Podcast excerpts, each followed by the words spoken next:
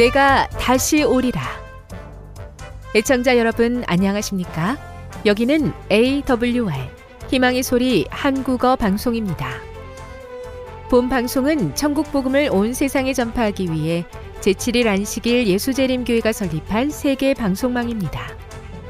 AWR 희망의 소리는 유럽, 라틴 아메리카, 아프리카, 러시아, 아시아의 방송망을 통해 전 세계에 복음을 전파하고 있습니다. AWR 아시아 희망의 소리 방송국은 한국어 방송을 매일 8시간씩 송출하고 있습니다. 희망의 소리 방송은 인터넷과 스마트폰을 통해서도 언제나 청취하실 수 있습니다. 들으실 수 있는 인터넷 주소는 awr.org입니다. 이 시간 희망의 소리 한국어 방송과 함께 보람있고 유익한 시간 되시기 바랍니다. 내가 다시 오리라. 여기는 AWR 희망의 소리 한국어 방송입니다.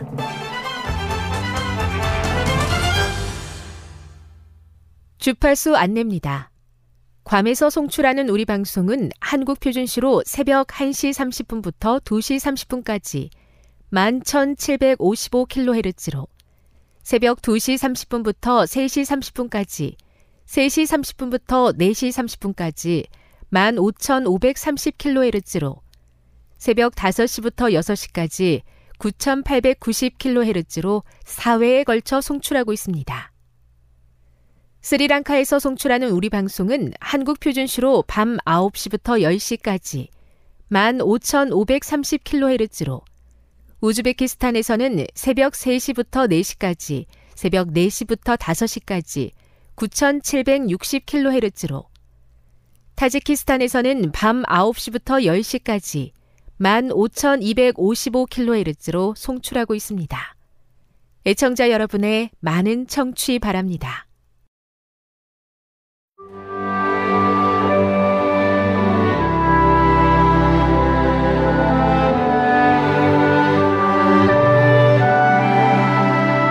읽어주는 교과 다섯째 날 11월 30일 목요일 권세자를 향한 선교 예수님은 권세자들과 친구가 되는 방법을 알고 계셨다.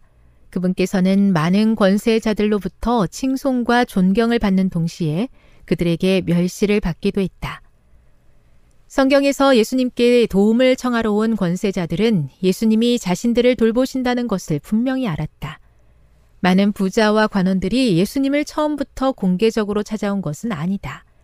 그들은 예수님이 진정 하나님의 아들이라는 확신이 들 때까지 기다렸다. 니고데모와 아리마데 요셉도 마찬가지였다. 마태복음 27장 57에서 60절을 읽어보라. 이 구절들은 분명히 예수님에게 영향을 받은 부자들을 주님께서 어떻게 사용하셨는지에 대해 무엇을 알려주는가? 성경은 이 장면 이전에 아리마대 요셉에 대해 아무것도 기록하지 않았다. 이 부자는 전혀 생각지 못했던 곳에서 갑자기 나타나 예언을 성취하였다. 하나님께서는 그분의 목적을 위해 부자들을 사용하셨고 앞으로도 사용하실 것이다. 그러므로 우리는 부자들에게도 선교해야 한다. 힘 있는 사람들과 친교를 맺는 일은 아마 어디에서부터 시작할지가 가장 어려운 단계일 것이다. 일반적으로 그들에게 먼저 다가가지 않는 것이 좋다. 대신 그들이 당신에게 오게 하라. 예수님이 그렇게 하셨고 그들은 예수님의 기별과 치유의 능력 그리고 하나님으로부터 받은 권능의 증인이 되었다. 그들은 그분이 진정 하나님의 아들이라는 것을 마쿠에서 확신했다. 힘 있는 사람들은 여러 가지 이유로 가치 있는 사역에 함께하고자 한다.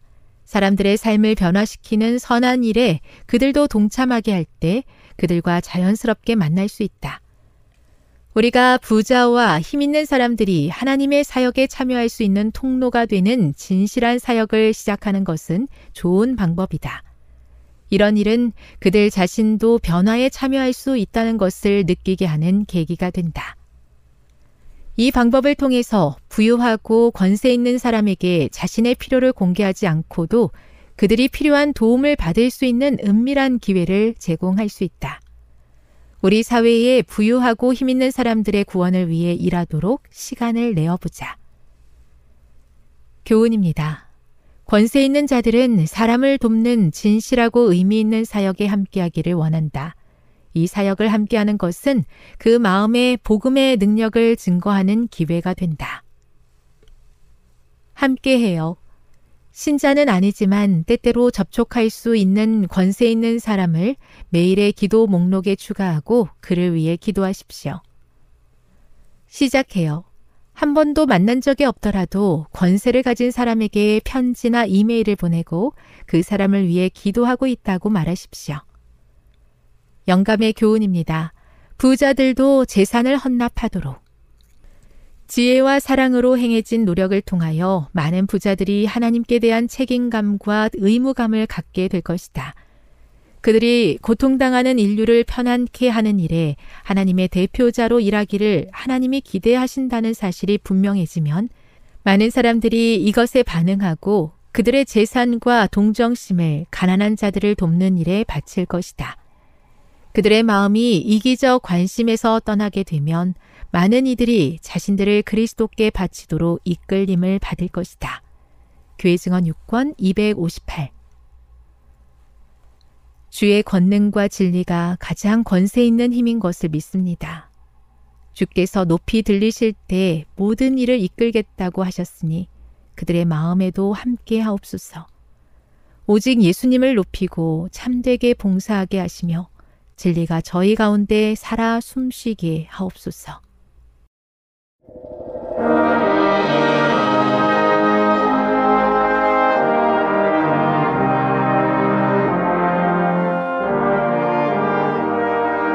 희망의 소리 청취자 여러분, 주 안에서 평안하셨습니까? 방송을 통해 여러분들을 만나게 되어 기쁘게 생각합니다. 저는 박용범 목사입니다. 이 시간 하나님의 은혜가 우리 모두에게 함께 하시기를 바랍니다. 이 시간에는 다윗이 알고 있던 하나님에 대한 지식 세 가지라는 제목으로 함께 은혜를 나누고자 합니다. 다윗이 알고 있던 하나님에 대한 지식 세 가지라는 제목입니다. 본문은 사무엘하 7장 18절로 29절입니다. 사무엘하 7장 18절로 29절입니다. 다윗 왕이 여호와 앞에 들어가 앉아서 가로되 주 여호와여 나는 누구오며 내 집은 무엇이건데 나로 이에 이르게 하셨나이까? 주 여호와여 주께서 이것을 오히려 적게 여기시고 또 종의 집에 영구히 이를 이를 말씀하실 뿐 아니라 주 여호와여 인간의 규례대로 하셨나이다. 주 여호와는 종을 아시오니 다윗이 다시 주께 무슨 말씀을 하오리이까? 주의 말씀을 인하여 주의 뜻대로 이 모든 큰 일을 행하사 주의 종에게 알게 하셨나이다. 여호와 하나님이여 이러므로 주는 광대하시니 이는 우리 귀로 들은 대로는 주와 같은 이가 없고 주 외에는 참 신이 없음이니이다. 땅의 어느 한 나라가 주의 백성 이스라엘과 같으리이까? 하나님이 가서 구속하사 자기 백성을 삼아 주의 명성을 내시며 저희를 위하여 큰 일을 주의 땅을 위하여 두려운 일을 애국과 열국과 그 신들에게서 구속하신 백성 앞에서 행하셨사오며 주께서 주의 백성 이스라엘을 세우사 영원히 주의 백성을 삼으셨사오니 여호와여 주께서 저희 하나님이 되셨나이다. 여호와 하나님이여 이제 주의 종과 종의 집에 대하여 말씀하신 것을 영원히 확실케 하옵시며 말씀하신 대로 행하사 사람으로 영원히 주의 이름을 높여 이르기를 만군의 여호와는 이스라엘이 하나님이라 하게 하옵시며 주의 종 다윗의 집으로 주 앞에 견고하게 하옵소서. 만군의 여호와 이스라엘의 하나님이여 주의 종에게 알게 하여 이르시기를 내가 너를 위하여 집을 세우리라 하신 거로 주의 종이 이 기도로 구할 마음이 생겼나이다. 주 여호와여 오직 주는 하나님이시며 말씀이 참되시니이다. 주께서 이 좋은 것으로 종에게 허락하셨사오니 이제 청컨대 종의 집에 복을 주사 주 앞에 영원히 있게 하옵소서. 주 여호와께서 말씀하셨사오니 주의 은혜로 종의 집이 영원히 복을 받게 하옵소서 하니라. 호세아 선지자는 호세아 4장 6절에서 내 백성이 지식이 없어 망하는도다라고 한탄했습니다. 이 구절이 많은 기독교인들에게 큰 도전이 되었습니다. 그래서 성경의 지식을 얻고자 대학교에서는 성경을 학문으로 세분화하였고 대학원을 통하여 좀 더 전문적인 세밀한 부분을 헬라식으로 파헤쳐서 석사와 박사의 학위를 수여했습니다. 각 교회에서도 대학이나 대학원 정도의 전문적인 지식은 아니어도 각종 성경 연구 모임을 통해서 성경의 지식을 제공하였습니다. 그런데 이상한 것은 성경의 지식이 충만하면 충만할수록 상막해지기 시작했습니다. 논쟁이 일어나고 변증이 생기고 새로운 지식들을 추구하게 되었습니다. 각종 이론들은 탄탄한 성경적 기초를 통해 뭔가 이제는 알듯하다고 느끼면서도 왠지 모를 허전함이 동시에 마음을 채우고 있습니다. 맞고 틀리고에 대한 판단은 서는 것 같은데 마음은 점점 상막해지고 있습니다. 지식은 사람을 교만하게 만듭니다. 사람의 말을 자신이 갖고 있는 지식으로 판단하고자 합니다. 그래서 정지하게 되고 서로를 이단이라고 규정합니다. 이것이 교계만의 이야기는 아닙니다. 작은 교회 내에서도 얼마든지 발생할 수 있는 이야기입니다. 하나님 없는 이론, 하나님의 사랑 없는 지식들, 하나님의 용납함이 없는 주장들로 인해 교회가 갈라지고 적대적 관계로 분리되기도 합니다. 차라리 지식이 없었더라면 하나님을 믿어 구원받은 기쁨으로 하나 되고 서로 섬길 수 있었던 교회들이 생명 없는 부가적인 요인들로 인해 관계가 깨지고 원수처럼 지내는 모습들은 참으로 안타까운 모습들입니다. 이런 문제들은 예수님 당시에도 비일비재하였습니다. 예수를 배척하고 대립했던 사람들은 모두 성경의 지식을 갖고 있던 사람들이었습니다. 그들이 알고 있던 성경 지식과 다르게 말씀하시고 다르게 행동하시는 예수님을 그들은 그들의 지식으로 이단이라고 판단하여 예수님과 대립하였고 예수님을 핍박한 것이었습니다. 이러한 모습은 복음서에 정말 많이 기록이 되어 있습니다. 우리 그 중에서 몇 성경절만 좀 확인해 보겠습니다. 먼저 마가복음 2장 5절로 7절에 있는 말씀입니다. 마가복음 2장 5절로 7절입니다. 예수께서 저희의 믿음을 보시고 중풍병자에게 이르시되 소자야 뇌 죄사함을 받았느니라 하시니 어떤 서기관들이 거기 앉아서 마음에 의논하기를 이 사람이 어찌 이렇게 말하는가 참남하도다 오직 하나님 한 분 외에는 누가 능히 죄를 사하겠느냐? 예수님은 사람이 너무 많아서 예수님이 계신 곳 그 위에 지붕을 뜯어서 친구들에 의해서 내려온 그 중풍병자에게 소자야 내 죄사함을 받았느니라라고 말씀하셨습니다. 그런데 그 말을 들었던 함께 있었던 서기관들이 사람이 어떻게 이렇게 말할 수 있는가? 참남하다. 왜냐하면 죄사함은 오직 하나님 한 분밖에 하지 못하는데 인간인 저 예수가 어떻게 하나님이 하시는 일을 대신할 수 있는가라고 그렇게 의논했습니다. 그들이 근거는 성경이었습니다. 그들이 알고 있는 성경의 지식으로 예수님의 그 말이 맞지 않다라고 그들은 확신한 것이었습니다. 요한문 10장 30절 그리고 31절 32, 33절에 있는 말씀입니다. 요한복음 10장 30절로 33절에 있는 말씀을 보겠습니다.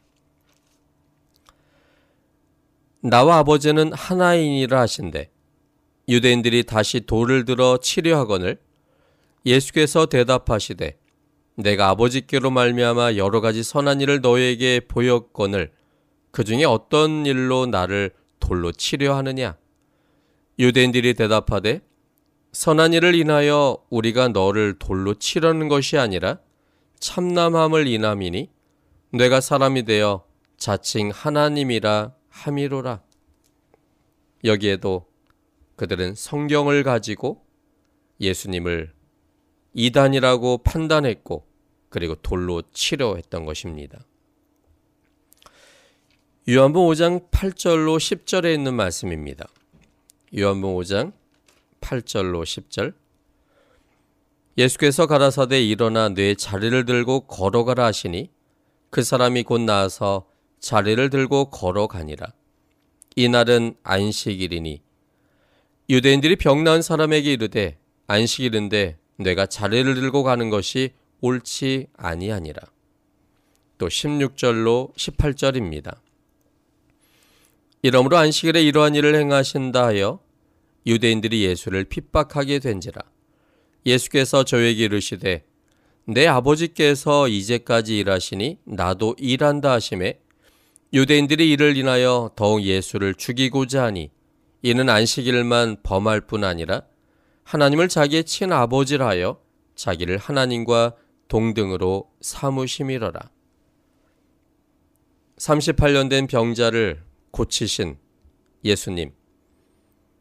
안식일이었지만 안식일이 인간에게 알기 원하는 대로 생명력이 하나님께 있음을 드러내는 그날에 우리 주님은 병자를 고치셨습니다. 그런데 성경의 지식으로 무장한 유대인들은 병 나은 사람이 정말로 함께 행복해야 될 모습임에도 불구하고 그들은 그것보다는 그들이 이미 알고 있었던 성경의 지식에 근거하여 안식일에 자리를 들고 가는 것이 옳지 못하다는 그들의 판단에 의하여 예수님을 핍박하고 대립하고 심지어 신성을 모독했다라고 판단해 버리고 있습니다. 그렇다면 호세아 선지자가 내 백성이 지식이 없어 망하는 도다라고 한탄한 것은 무엇을 말씀하고 있는 것일까요? 그것은 성경 지식이 아니라 하나님께 대한 지식, 즉 하나님이 누구신가에 대한 확신의 문제로 하나님의 품성에 대한 확신의 문제였습니다. 성경에 기록된 글자 이면의 하나님의 품성까지 이르게 되는 생명과 연결되어야만 되는데 생명과 연결되지 못한 채 글자의 지식에 머물고 있는 상태에 대한 한탄입니다. 그래서 호세아 선지자는 호세 6장 3절에서 우리가 여호와를 알자 힘써 여호와를 알자고 호소한 것입니다. 호세의 이런 생각은 예수님께서도 가지고 계셨던 생각이었습니다. 예수님은 요한복음 5장 39절로 40절에서 사람들이 영생을 위하여 성경을 상고하지만 성경은 내게 대하여 증거하고 그런데 사람들은 성경의 글자의 지식에만 머물 뿐 자신에게까지 오지 않는다라고 선언하셨습니다. 그래서 자신의 생명인데 자신에게까지 오지 못함으로 그들이 생명 속에 있지 않는 그러한 상태임을 밝히셨습니다. 또한 누가음 10장 25절부터 있는 말씀에서도 젊은 율법사에게 성경의 글자대로 하나님을 사랑하며 내 이웃을 사랑하고 있다고 자부하고 있는 그에게 여전히 그가 성경에 기록된 내용은 무엇인지는 알지만 그러나 그가 하나님과의 생명의 관계가 되지 못하므로 하나님이 보실 때는 죽어 있는 상태라는 사실을 그에게 제시하셨습니다. 글자보다 더 중요한 것은 그 글을 말씀하신 하나님께까지 접근되어 그 하나님의 무조건적 사랑에 대한 사랑의 반응이 주님을 선택하게 되고 그 선택만이 생명이 되기 때문에 우리 주님은 글자가 중요한 것이 아니라 그 글이 제시하는 하나님 자신이 더 중요함을 말씀하고 계신 것이었습니다. 말씀이신 하나님은 말씀 속에 하나님의 품성을 담아 놓으셨습니다. 말씀 속에 담긴 하나님의 품성을 지식적으로 분석하고 이해하는 헬라적 사고 방식으로는 제대로 하나님의 품성을 이해할 수가 없습니다. 그러므로 말씀에 영감을 주셔서 말씀을 기록해 하셨던 성령 하나님의 감화하심을 통해서만 말씀 속에 담긴 하나님의 품성을 제대로 읽어낼 수가 있습니다. 어떤 하나님의 말씀을 보더라도 그 말씀 속에서 하나님의 품성들이 보여지지 않으면 그것은 제대로 읽어낸 것이 아닙니다.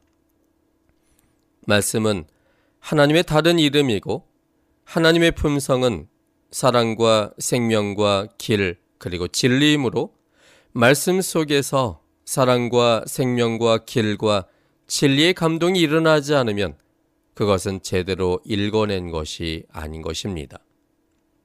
그러므로 우리들은 생명 없는 글자 속에 담겨져 있는 생명인 하나님의 품성 안에 있는 사랑과 진리와 길을 발견해 내야 하고 그 말씀을 통해 하나님의 품성을 발견하고 그 사랑에 감동될 때 그것이 바로 생명이 된다는 사실을 절대 잊어서는 안 됩니다.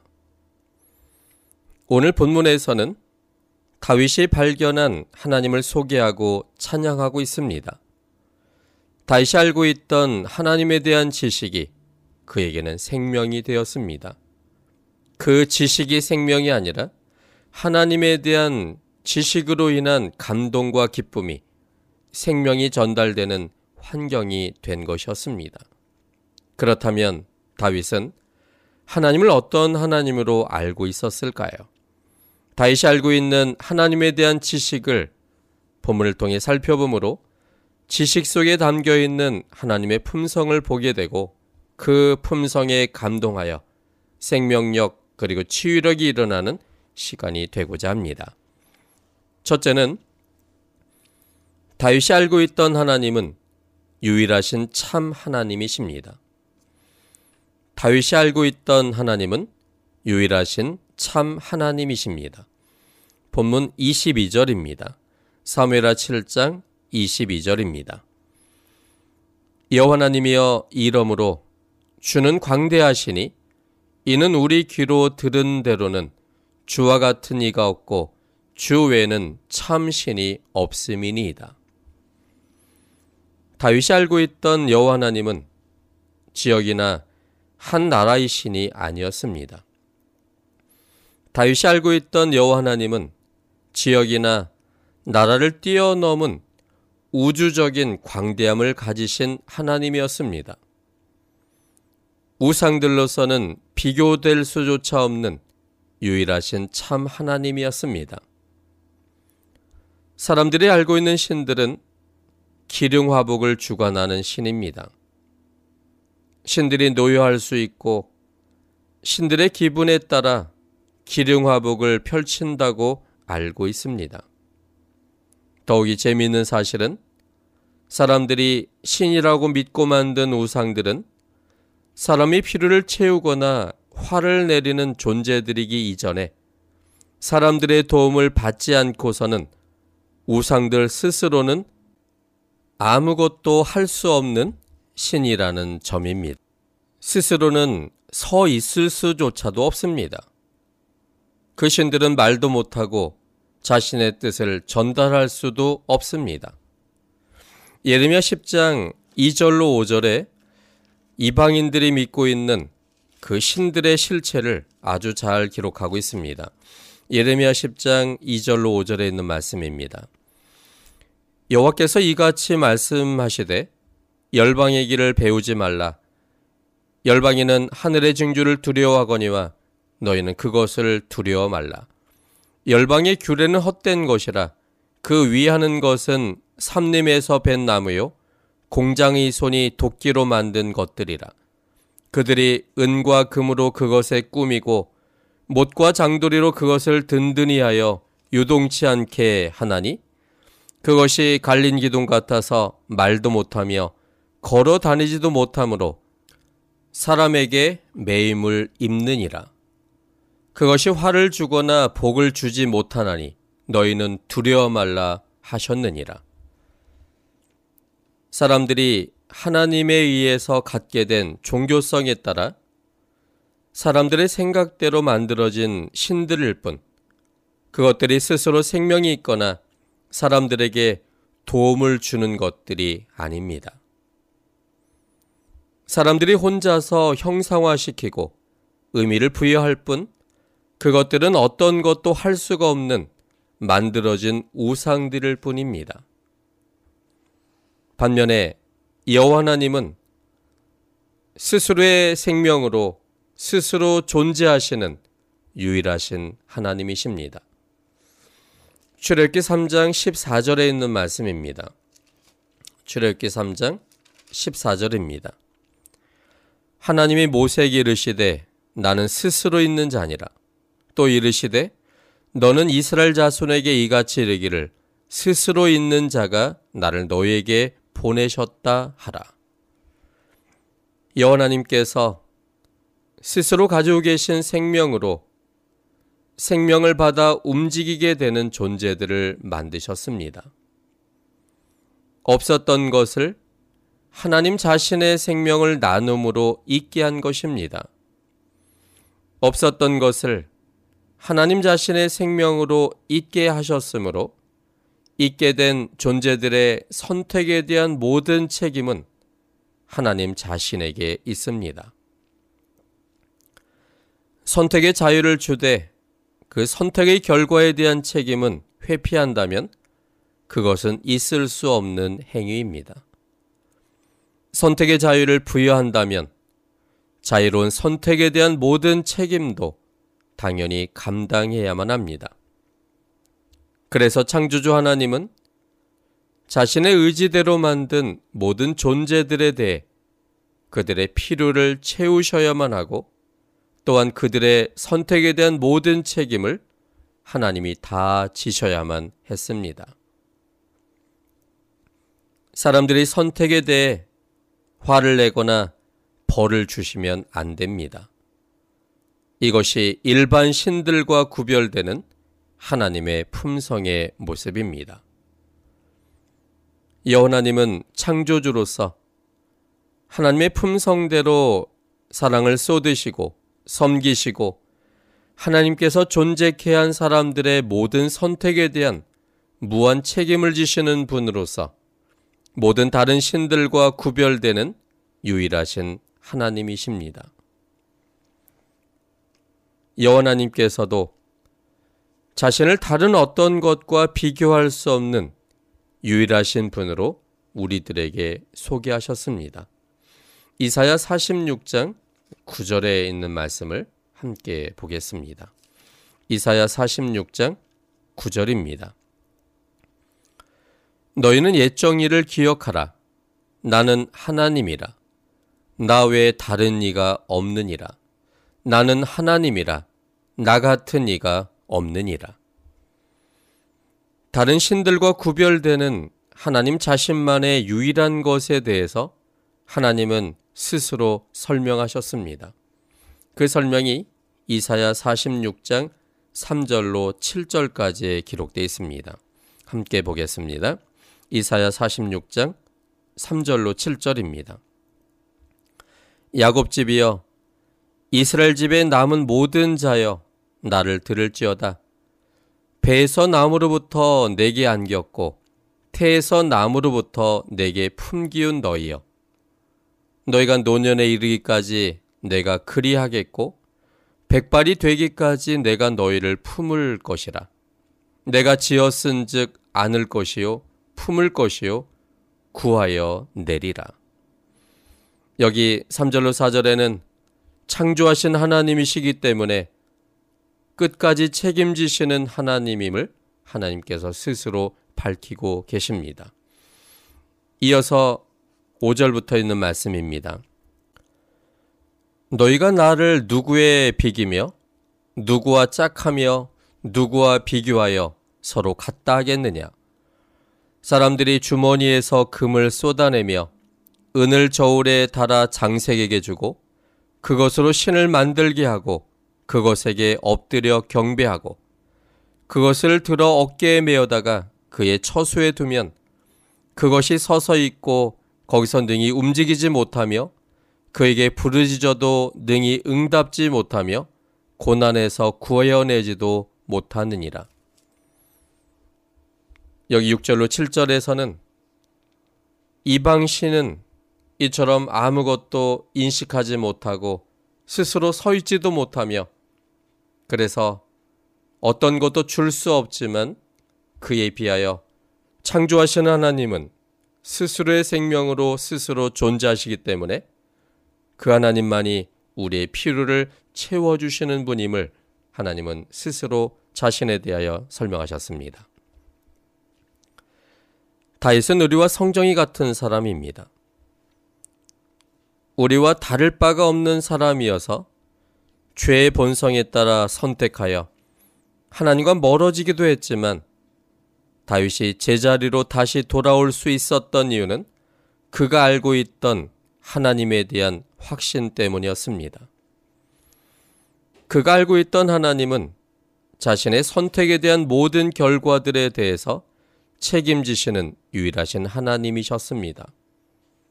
그래서 그는 잘못된 선택에 대해서도 책임지시는 유일하신 하나님께 대한 확신으로 용서를 요청할 수 있었고, 그래서 그는 그 하나님을 믿기 때문에 용서받았음도 믿을 수 있었습니다. 다윗이 얼만큼 하나님의 품성을 확신하고 있었는지에 대한 일면을 우린 시편 25편 11절을 통해서 확인해 볼 수 있습니다. 여호와여 나의 죄악이 중대하오니 주의 이름을 인하여 사하소서. 자신은 자신이 지은 죄가 중대하기 때문에 그것을 용서하고 싶어 하시는 주님의 품성대로 자신의 죄악을 용서해 달라고 기도하는 이 다윗의 모습을 보게 됩니다. 회개는 하나님의 선하심, 다른 신들처럼 벌을 주신 하나님이 아니라 자신의 피로 우리를 용서하신다는 하나님의 품성을 깨달을 때 할 수 있는 선물입니다. 인생 자체가 고난과 장애물이었던 다윗이 그 모진 상황을 헤쳐나올 수 있었던 능력의 근원은 바로 유일하신 하나님에 대한 확신 때문이었습니다. 이런 그의 신앙의 모습을 시편 31편 3절에 있는 말씀을 통해 보겠습니다. 시편 31편 3절입니다. 주는 나의 반석과 산성이시니 그러므로 주의 이름을 인하여 나를 인도하시고 지도하소서.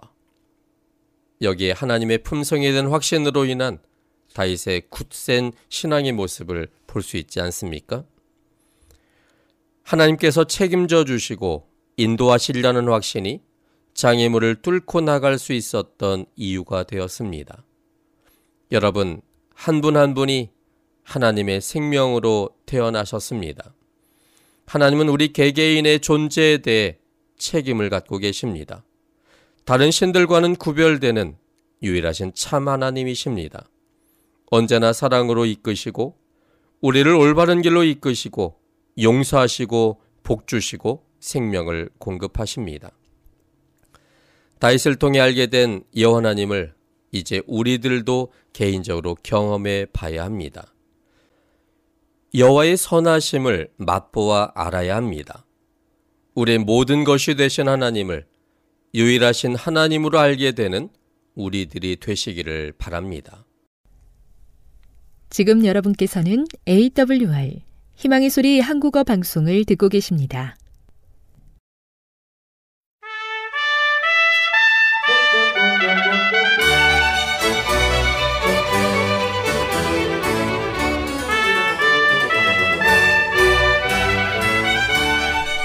청자 여러분 안녕하십니까? 오늘 또 이상락 목사님 모시고 걸어서 이 성경 속으로 시간을 출발해 보도록 하겠습니다. 목사님 안녕하세요. 안녕하세요. 네.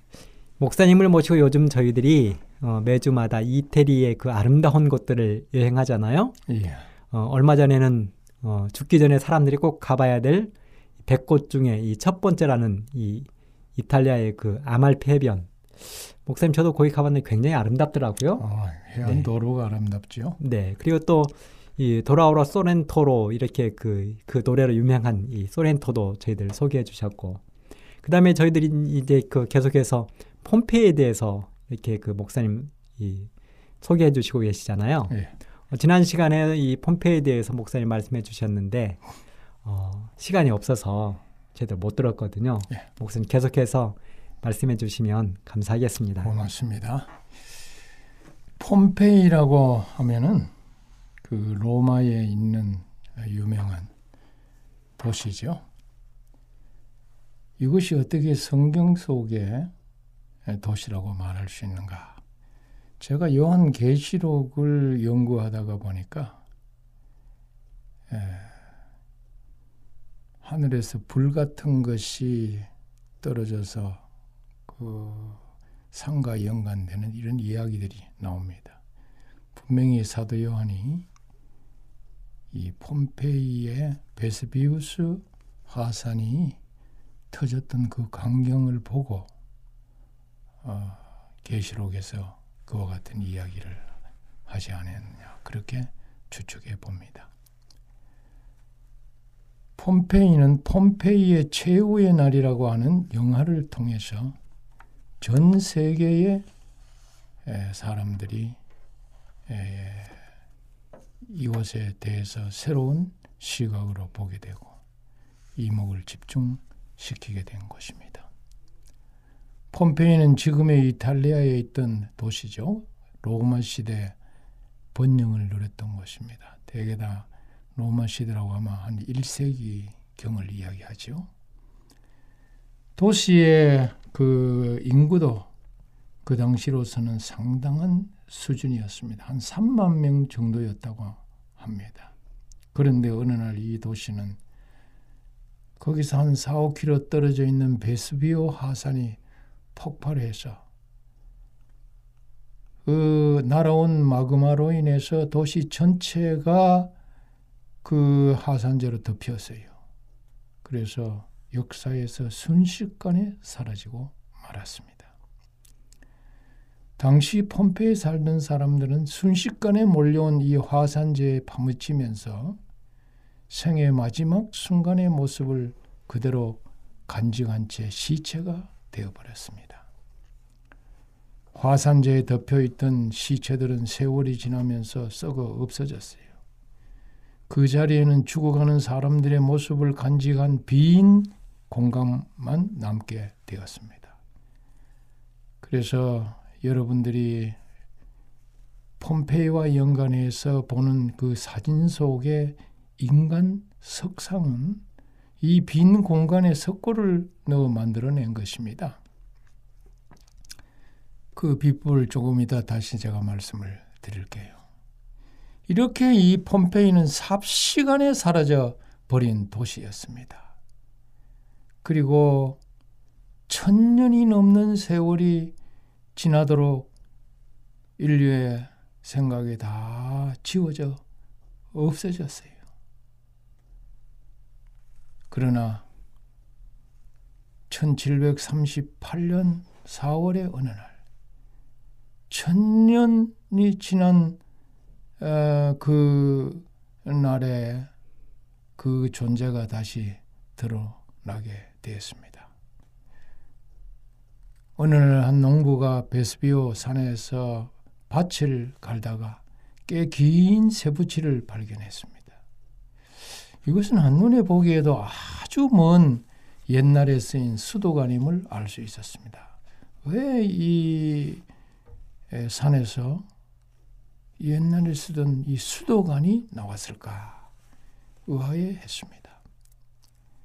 나폴리의 국왕은 이 소식을 듣고 곧 그곳에 발굴을 지시를 했습니다. 그런데 놀랍게도 그 땅 밑에서 정말로 어마어마한 도시가 발견된 것입니다. 물론 당시 사람들은 그 지하 도시가 무엇인지 잘 몰랐습니다. 이 도시가 고대의 폼페이라는 사실은 1755년 독일의 고고학자 요한 빙, 빙켈만이 에, 이 도시가 바로 폼페이라고 밝혀냈습니다. 여러분, 역사는 하나님이 주관하시는 터라 묻힌 진실은 언젠가 반드시 드러나 밝혀지기 마련입니다. 하나님 눈에 숨길 수가 없는 것입니다. 만물이 벌거벗은 것처럼 드러나게 마련인 것입니다. 그래서 누가복음 8장 17절에서 우리 주님께서 말씀하시기를 숨은 것이 장차 드러나지 아니할 것이 없고 감추인 것이 장차 알려지고 나타나지 않을 것이 없느니라 그렇게 말씀하셨습니다. 적어도 이 폼페이와 관련해서 이 성경 말씀은 진리입니다. 드디어 천년 만에 이 도시가 다시 역사에 드러나게 된 것입니다. 하나님께서 인류에게 경고와 교훈을 주기 위해 잠자던 이 폼페이의 참극과 진실을 깨우신 것입니다. 그래서 여러분이나 나나 오늘날 이곳을 방문하는 모든 사람들에게 깊은 경고와 교훈을 주고 있습니다. 제가 받은 그 교훈은 아주 많았습니다.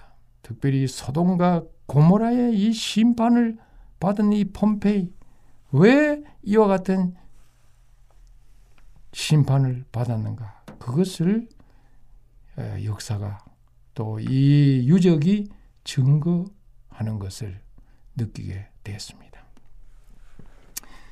그래서 폼페이는 18세기부터 발굴 작업이 시작돼서 이제는 도시의 거리와 집들의 윤곽이 대부분 드러났습니다.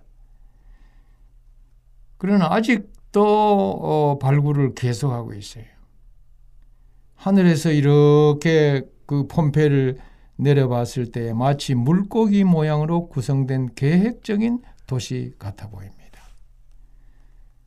유명한 고고학자들이 폐허된 이 폼페이에서 순식간에 날아온 하산재로 죽은 이 충격적인 인간의 모습을 발굴해내고 모두가 전율을 했습니다. 그것을 그 cast화 하고 전시하고 있는데 이 cast화라고 하는 것은 화산재 속 공간에 이제 석고를 부어서 당시 죽은 사람들의 모습을 재현한 이 석고상입니다. 이 복원 기법은 고고학자 주세페 피오렐리 교수가 찾아낸 제작 기법인데 이렇게 보면은 그 말을 한 줌 움켜쥐고 날아오는 하산제를 피하여 살기 위해서 달아나다 거리에서 그대로 그 모습 그대로 그 말을 지인 모습대로 죽어 누워 있는 사람 모습이 있습니다. 이 말은 죽음 앞에서는 아무런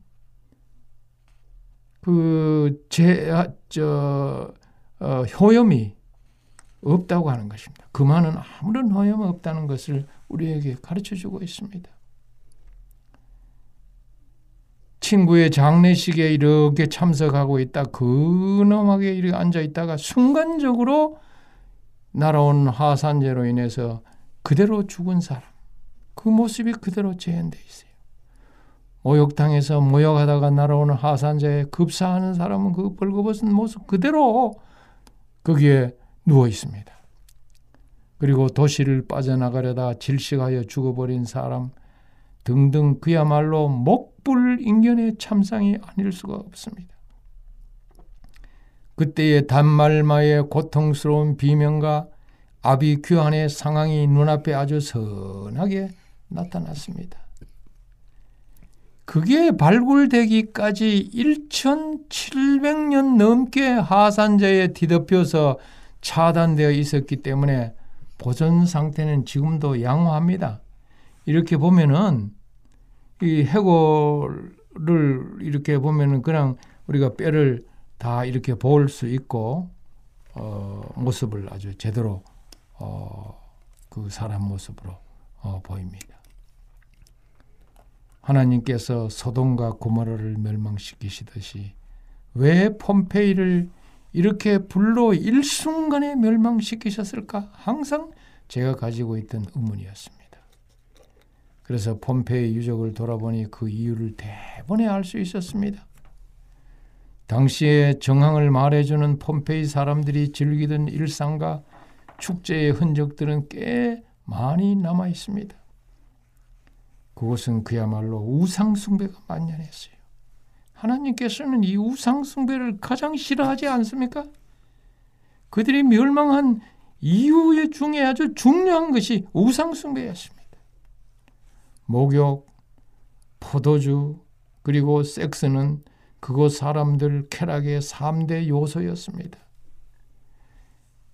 그 목욕탕의 시설은 요즘에 그 한국의 목욕탕 시설과 맞먹는 그와 같은 아주 발달된 모습을 거기서 볼 수가 있었습니다. 그래서 폼페이는 쾌락의 제국 로마의 한 단면이요 로마 권력층의 도덕적 타락을 폭로하는 현장이었습니다. 귀족들의 영장소요 보양 별장 지역입니다. 이 로마 사람들이 그곳에 와서 아주 실컷 먹고 배부르면은 약을 먹어서 또 토하고 또다시 먹는 이런 폭식을 일삼았습니다. 거기 보니까 뭐 뱀, 염소 등을 정력제로 잡아먹고 성적 타락이 극에 달했습니다. 이 남근을 신의 상징으로 섬기는 곳이었어요. 벽에 그 남근을 그려놓고 이곳저곳에 보면은 볼 수 있습니다. 향락 사업이 번창해서 폼페이는 성적 부패의 온상이 되었습니다. 이런 도시를 하나님이 가만둘 리가 없었습니다. 역사의 깊은 교훈을 인류에게 주기 위해서 순식간에 하산제로 뒤덮이기 위해서 이 도시를 망하게 한 것입니다. 우리는 이것을 볼 때마다 하나님의 심판을 생각하고 그리고 우리의 자신의 옷깃을 염려해야 하는 것입니다. 이제 폼페이 도시 서쪽에 마리나문으로 향했습니다. 심판으로 폐허된 현장에서 새로운 가치를 찾기 위해 아픔이 담긴 과거의 공간으로 제가 들어가 본 것입니다. 곳곳이 저마다 품은 이야기를 간직하고 있어요. 도로 양쪽으로 보니까 교회 저택, 또 도시 울타리에 잔여물이 마치 이렇게 도열하듯 쫙 서 있는데 아주 멋진 도시예요. 아침문을 지나서 언덕에 이렇게 탁 오르니까 사나운 열기의 흔적이 고스란히 거기에 남아 있었습니다. 폐허된 폼페이의 유적들이 한눈에 들어왔습니다.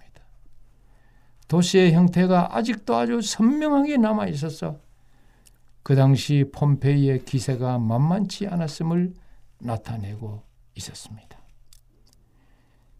지금도 그 도시의 규모가 아주 방대하지만은 아직도 그 도시의 3분의 1은 발굴되지 않고 있다고 합니다. 아마 아직 덮여 묻혀 있는 미지의 것을 발굴해낸다면 지금까지 알려진 것들보다 더 깜짝 놀랄 만한 게 있을런지 모르는 것입니다. 이렇게 인도와 차도가 분리되어 있어요. 이걸 델라본 단차 거리라고 하는데 이 거리를 쭉 걷다 보면은 여기가 2000년 전의 도시인지 확신이 들지 않습니다. 왜냐하면 아주 바닥이 말이죠. 아주 정교하게 돌이 배치가 돼서 야간의 도로 표식에 흰돌 배열까지 다 돼 있어요. 당시 높은 문명의 일면을 들여다볼 수 있습니다. 로마의 이 문명이 정말 그 당시로 봐서는 그 고도의 문명이었습니다. 제일 먼저 도착한 곳이 우상숭배의 흔적이 만연한 아폴로 신전의 유적지입니다. 오른편의 왼쪽 다리를 앞으로 이렇게 구부리고 두 손을 앞으로 뻗은 아폴로 신의 나체 청동 입상이 있는데요. 또 그 왼편에 보니까 다이애나 청동상이 있고 중앙에는 대리석 숭배 재단이 있습니다. 거기가 성역이고 그리고 아, 신전에 이렇게 봉헌된 해시계 등이 그곳에 있습니다. 마치 성경의 성소처럼 번제단과 회랑 성소로 되어 있습니다. 제가 이 세계 여행을 하면서 곳곳을 보면은 이 이교 신전들이 마치 성경의 성소를 닮아가 있는 것을 많이 보게 됩니다. 거기에 기명들이라든가 무슨 구조 이런 것들이 대단히 흡사해요. 여기도 예외가 아니었습니다. 답사계는 누구나 금방 폼페이의 아폴로 숭배가 만연했음을 알 수 있습니다. 거기서 안티크리움으로 갔는데 그 당시 생활상을 말해주는 여러 가지의 가사 도구와 탄화된 빵, 달걀 등과 또한 하산 분출로 죽어 캐스된 인간 화석을 볼 수가 있습니다. 그 다음으로 주피터 신전이 있는 넓은 포럼에 이르게 되는데요. 원형 경기장이 세워지기까지 검투사의 경기가 개최되던 곳입니다. 폼페이 시민들의 왁자지껄하는 함성이 들려오는 듯 합니다. 도시 행정가들이 살던 공동 건물이 광장의 남쪽을 따라 늘어서 있고 오른쪽에 베시페아시아누스 신전이 있습니다. 왼쪽에 호레아에 가면 마치 기도하는 것처럼 하산 분출대 증기로부터 자신의 얼굴을 이렇게 손으로 보호하려고 가린 채 웅크리고 앉아 있는 이 노셈 하부의 캐스트가 있습니다. 거기 이 마부가 기다리고 있다가 뜨거운 하기가 하산재가 날아오니까 얼굴을 이렇게 그 웅크린 채 가렸어요. 그 상태대로 굳어버린 것입니다. 거기엔 또 경비견의 캐스트도 있는데 온 몸이 이 개가 말이죠 뒤틀린 채 죽어 있는 모습인데 아 그 죽음의 아픈 순간을 그대로 담아내고 있습니다. 이토록 처절하게 한 문명이 순식간에 통째로 사라지다니 아 그저 경이로울 뿐이었습니다. 이런 여기까지만 봐도 정말로 폼페이는 소돔과 고모라의 심판을 받은 곳이라. 그러면서 우리에게 깊은 교훈을 줬습니다. 이제 시간이 다 됐네요. 여기까지 오늘 다음 시간에 더 세분히 좀 말씀드리겠습니다. 네, 목사님의 그 생생한 이야기를 통해서 저희들 가본 사람은 더 머릿속에 생생해지고 이 못 가보신 분들도 머릿속에 그 도시가 어떤 도시인지 대충 그려지는 어, 귀한 시간이었다고 생각합니다. 다음 시간에 뵙도록 하겠습니다, 목사님. 감사합니다.